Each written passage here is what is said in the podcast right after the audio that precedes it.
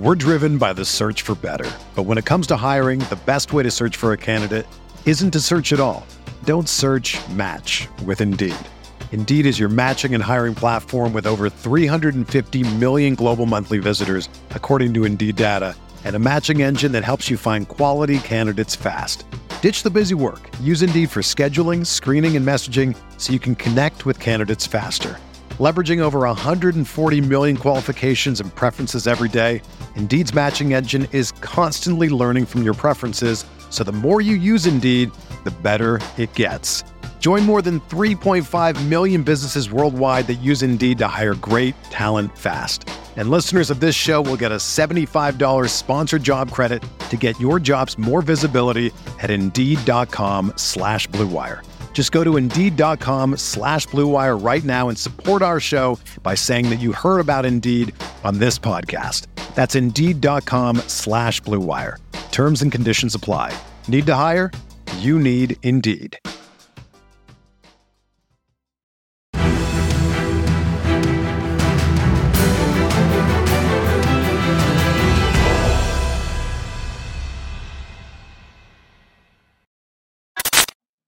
Is going on, Colts Nation? Welcome back to another episode of Bring the Juice. Your guy, Derek Larger, with you. And today, guys, we have a very special guest, a good friend of ours and fellow Colts content creator himself, JDW Sports Talk Show. My guy, how you doing today?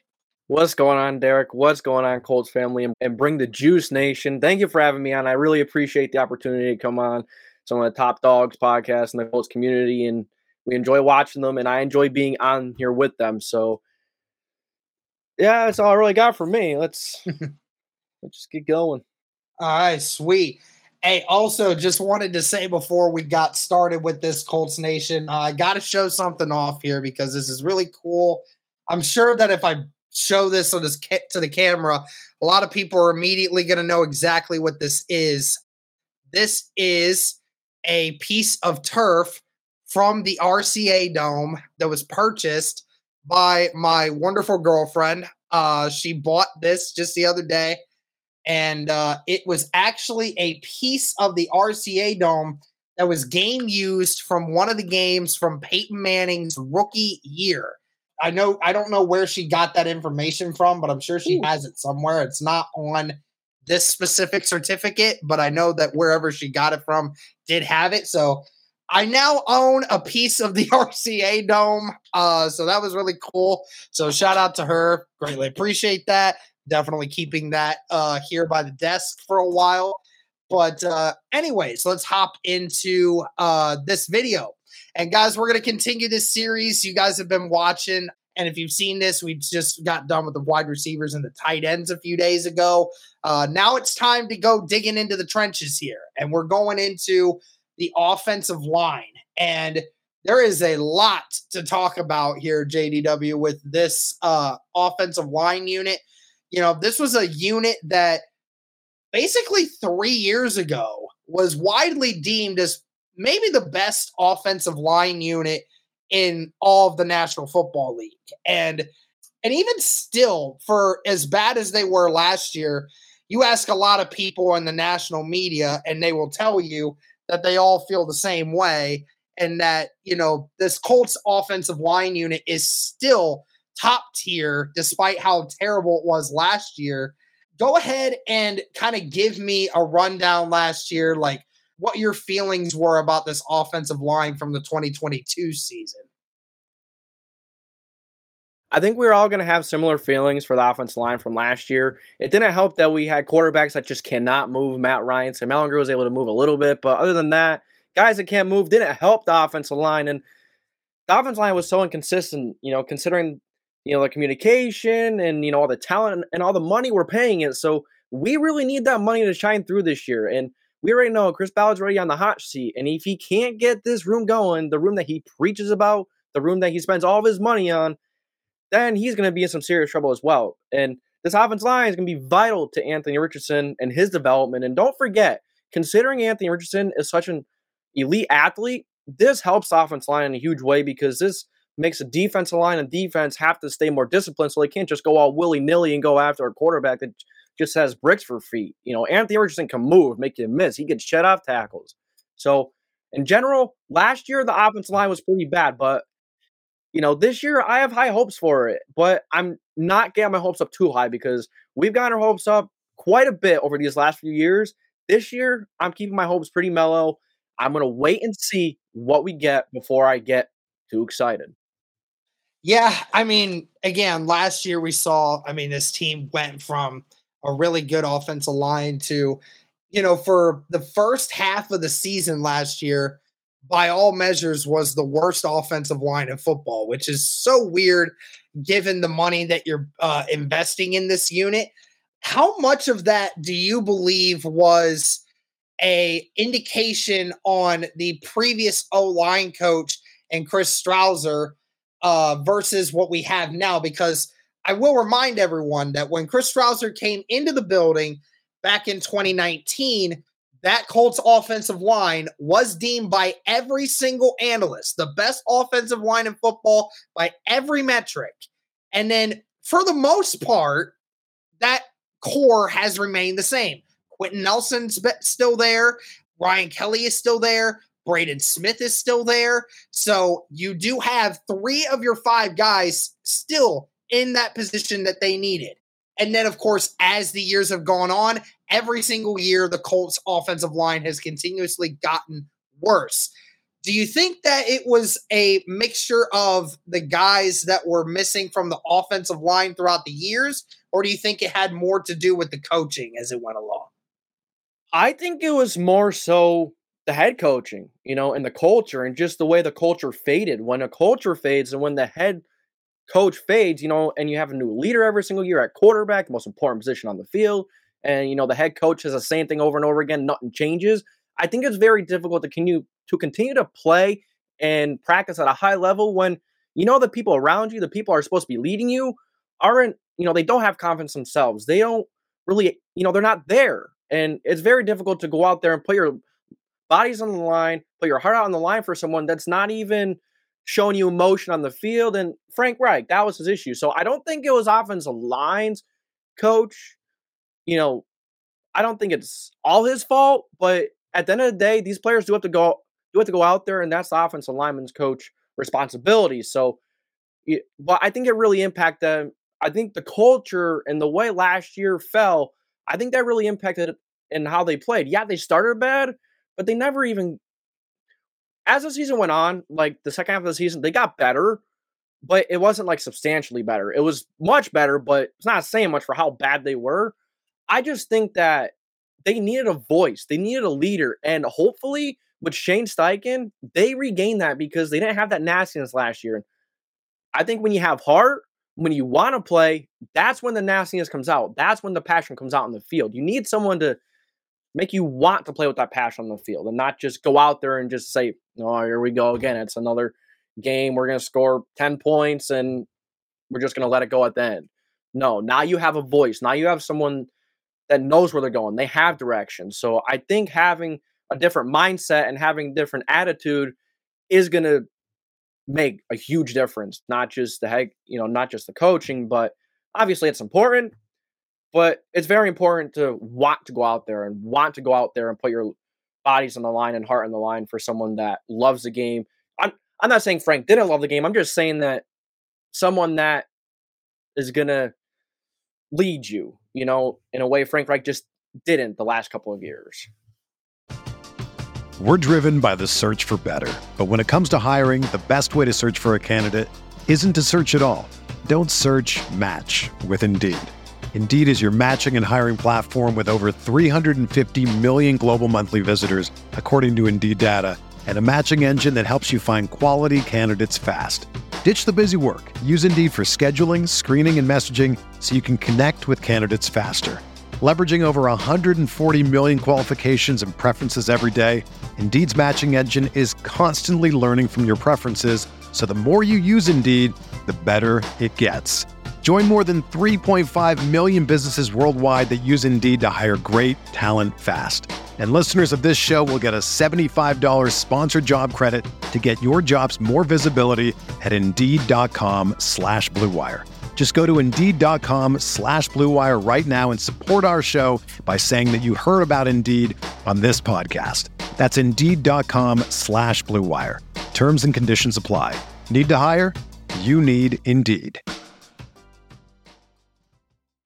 Well, I mean, I think that it is a mixture of a ton of different things. I mean, I think it was a, a huge combination of just every single aspect of the of everything. I think yeah, it all had a lot to do with it. I don't think that the coaching had as much to do with it. I think it had some, no doubt. I mean, when you when you don't feel like you're fighting really hard, not only for you know the guy that you're blocking for, but on top of it, the guy that you know is supposed to be leading your team. I mean, people keep saying like these are grown men. They don't they don't need uh direction. I mean, that's not true. I mean, these guys, I mean, these uh, some people that are some of the guys that are on this football team are younger than me and I'm I'm 26. So like, I mean, I'm I'm older than about maybe like 30% of this Colts roster right yeah, now. Roster. So I mean like and and I still need direction every once in a while in my life. I mean not it's not there's never a point in age where you become incapable of taking direction and accepting guidance from people, especially in a professional sports world. I mean, where that is totally needed. And of course, you know, Chris Strausser has a lot to do with it.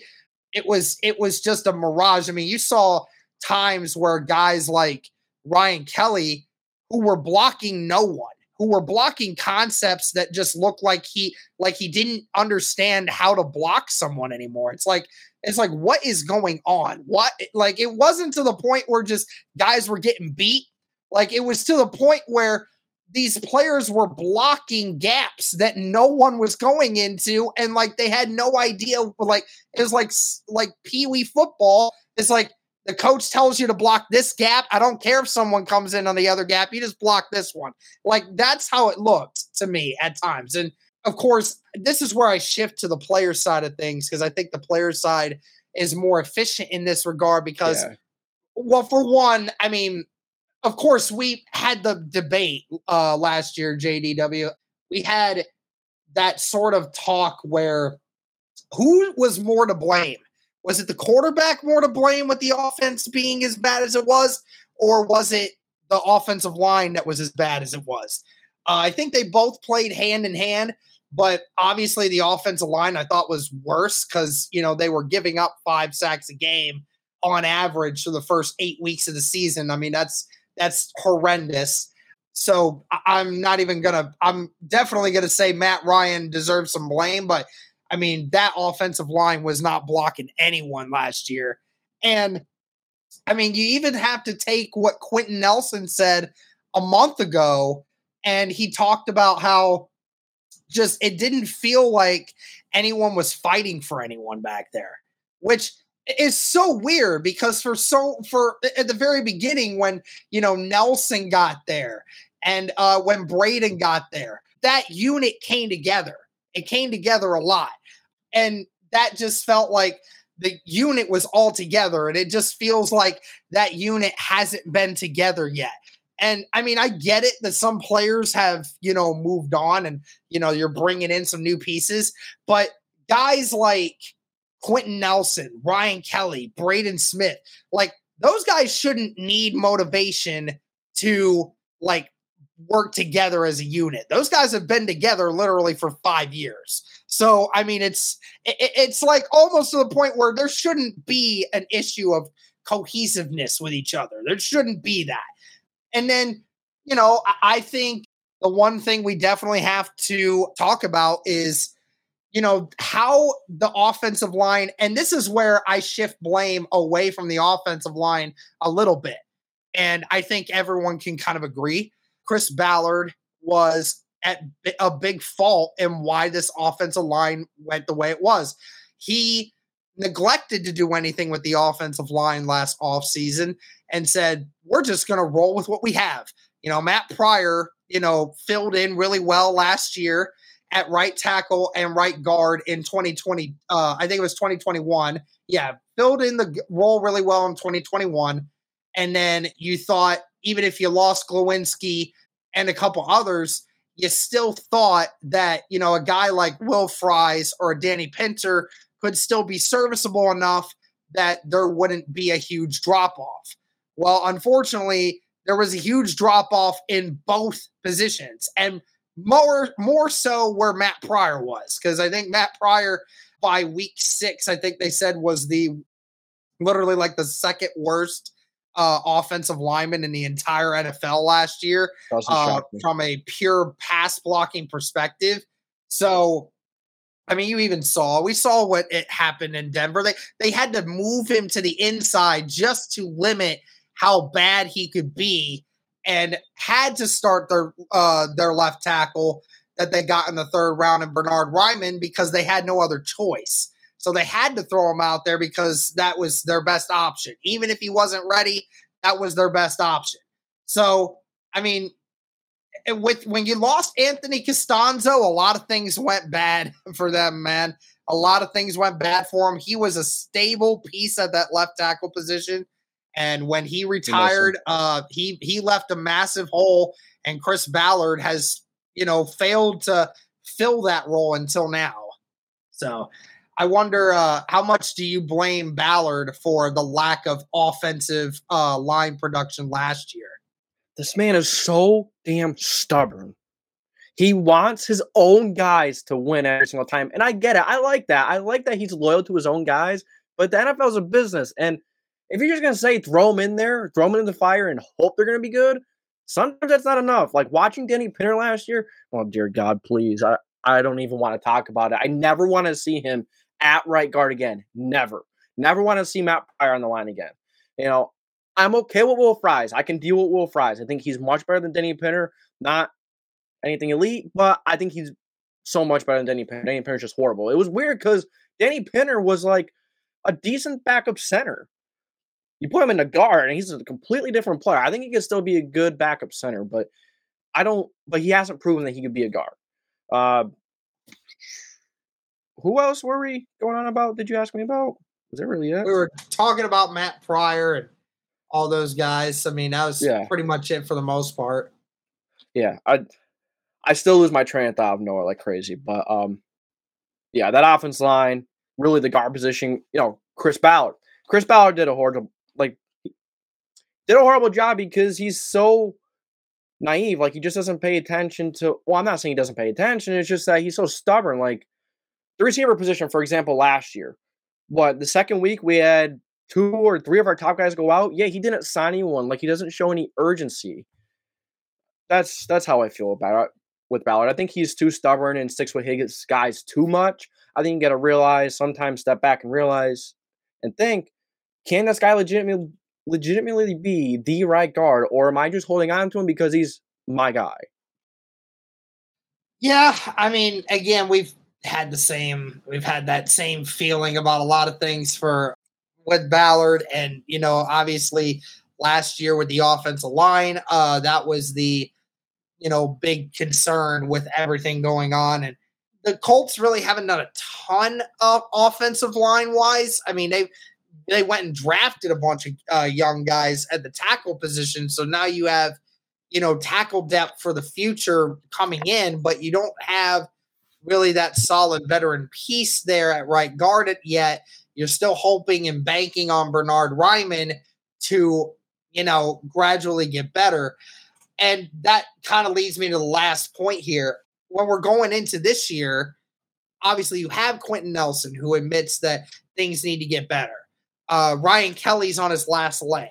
Braden Smith got a lot better last year as the year went on, seemed to finally get his leg back under him. And of course, you know, Bernard Raimann, who had to go in at left tackle in the last couple weeks of the season, was playing like a like a top left tackle in the league last year when he finally got, you know, his legs under him as well. And from the reports we've heard is that he's gained 10 to 15 pounds in pure muscle, uh, which is exactly what we said he needed to do in order to, you know, become a more efficient left tackle is, you know, be stronger and then you have this new coach in Tony Sparano uh, Jr., who is now going to be your next offensive line coach. So, you know, how do how do you think uh, this Colts offensive line unit will produce this year versus how they did last year? I think they're going to be much better, but I wouldn't expect top three, top five. But I would expect an offensive line that's much better, just more cohesive, and just an offensive line that is working together and that has that love for the game back. Now, Ryan Kelly, my thing with him is is he seems very inconsistent. Like he'll have a few games here where he's like wild, he's very good in the run game, but he does struggle in the passing game sometimes, a little more than the run game. He's a very good run blocker, does struggle in the pass game sometimes. So uh, I think that's a vital part. The, the center needs to find a way to stay consistent, which he could be, and healthy. That's a big thing with Kelly as well. He needs to find a way to stay healthy.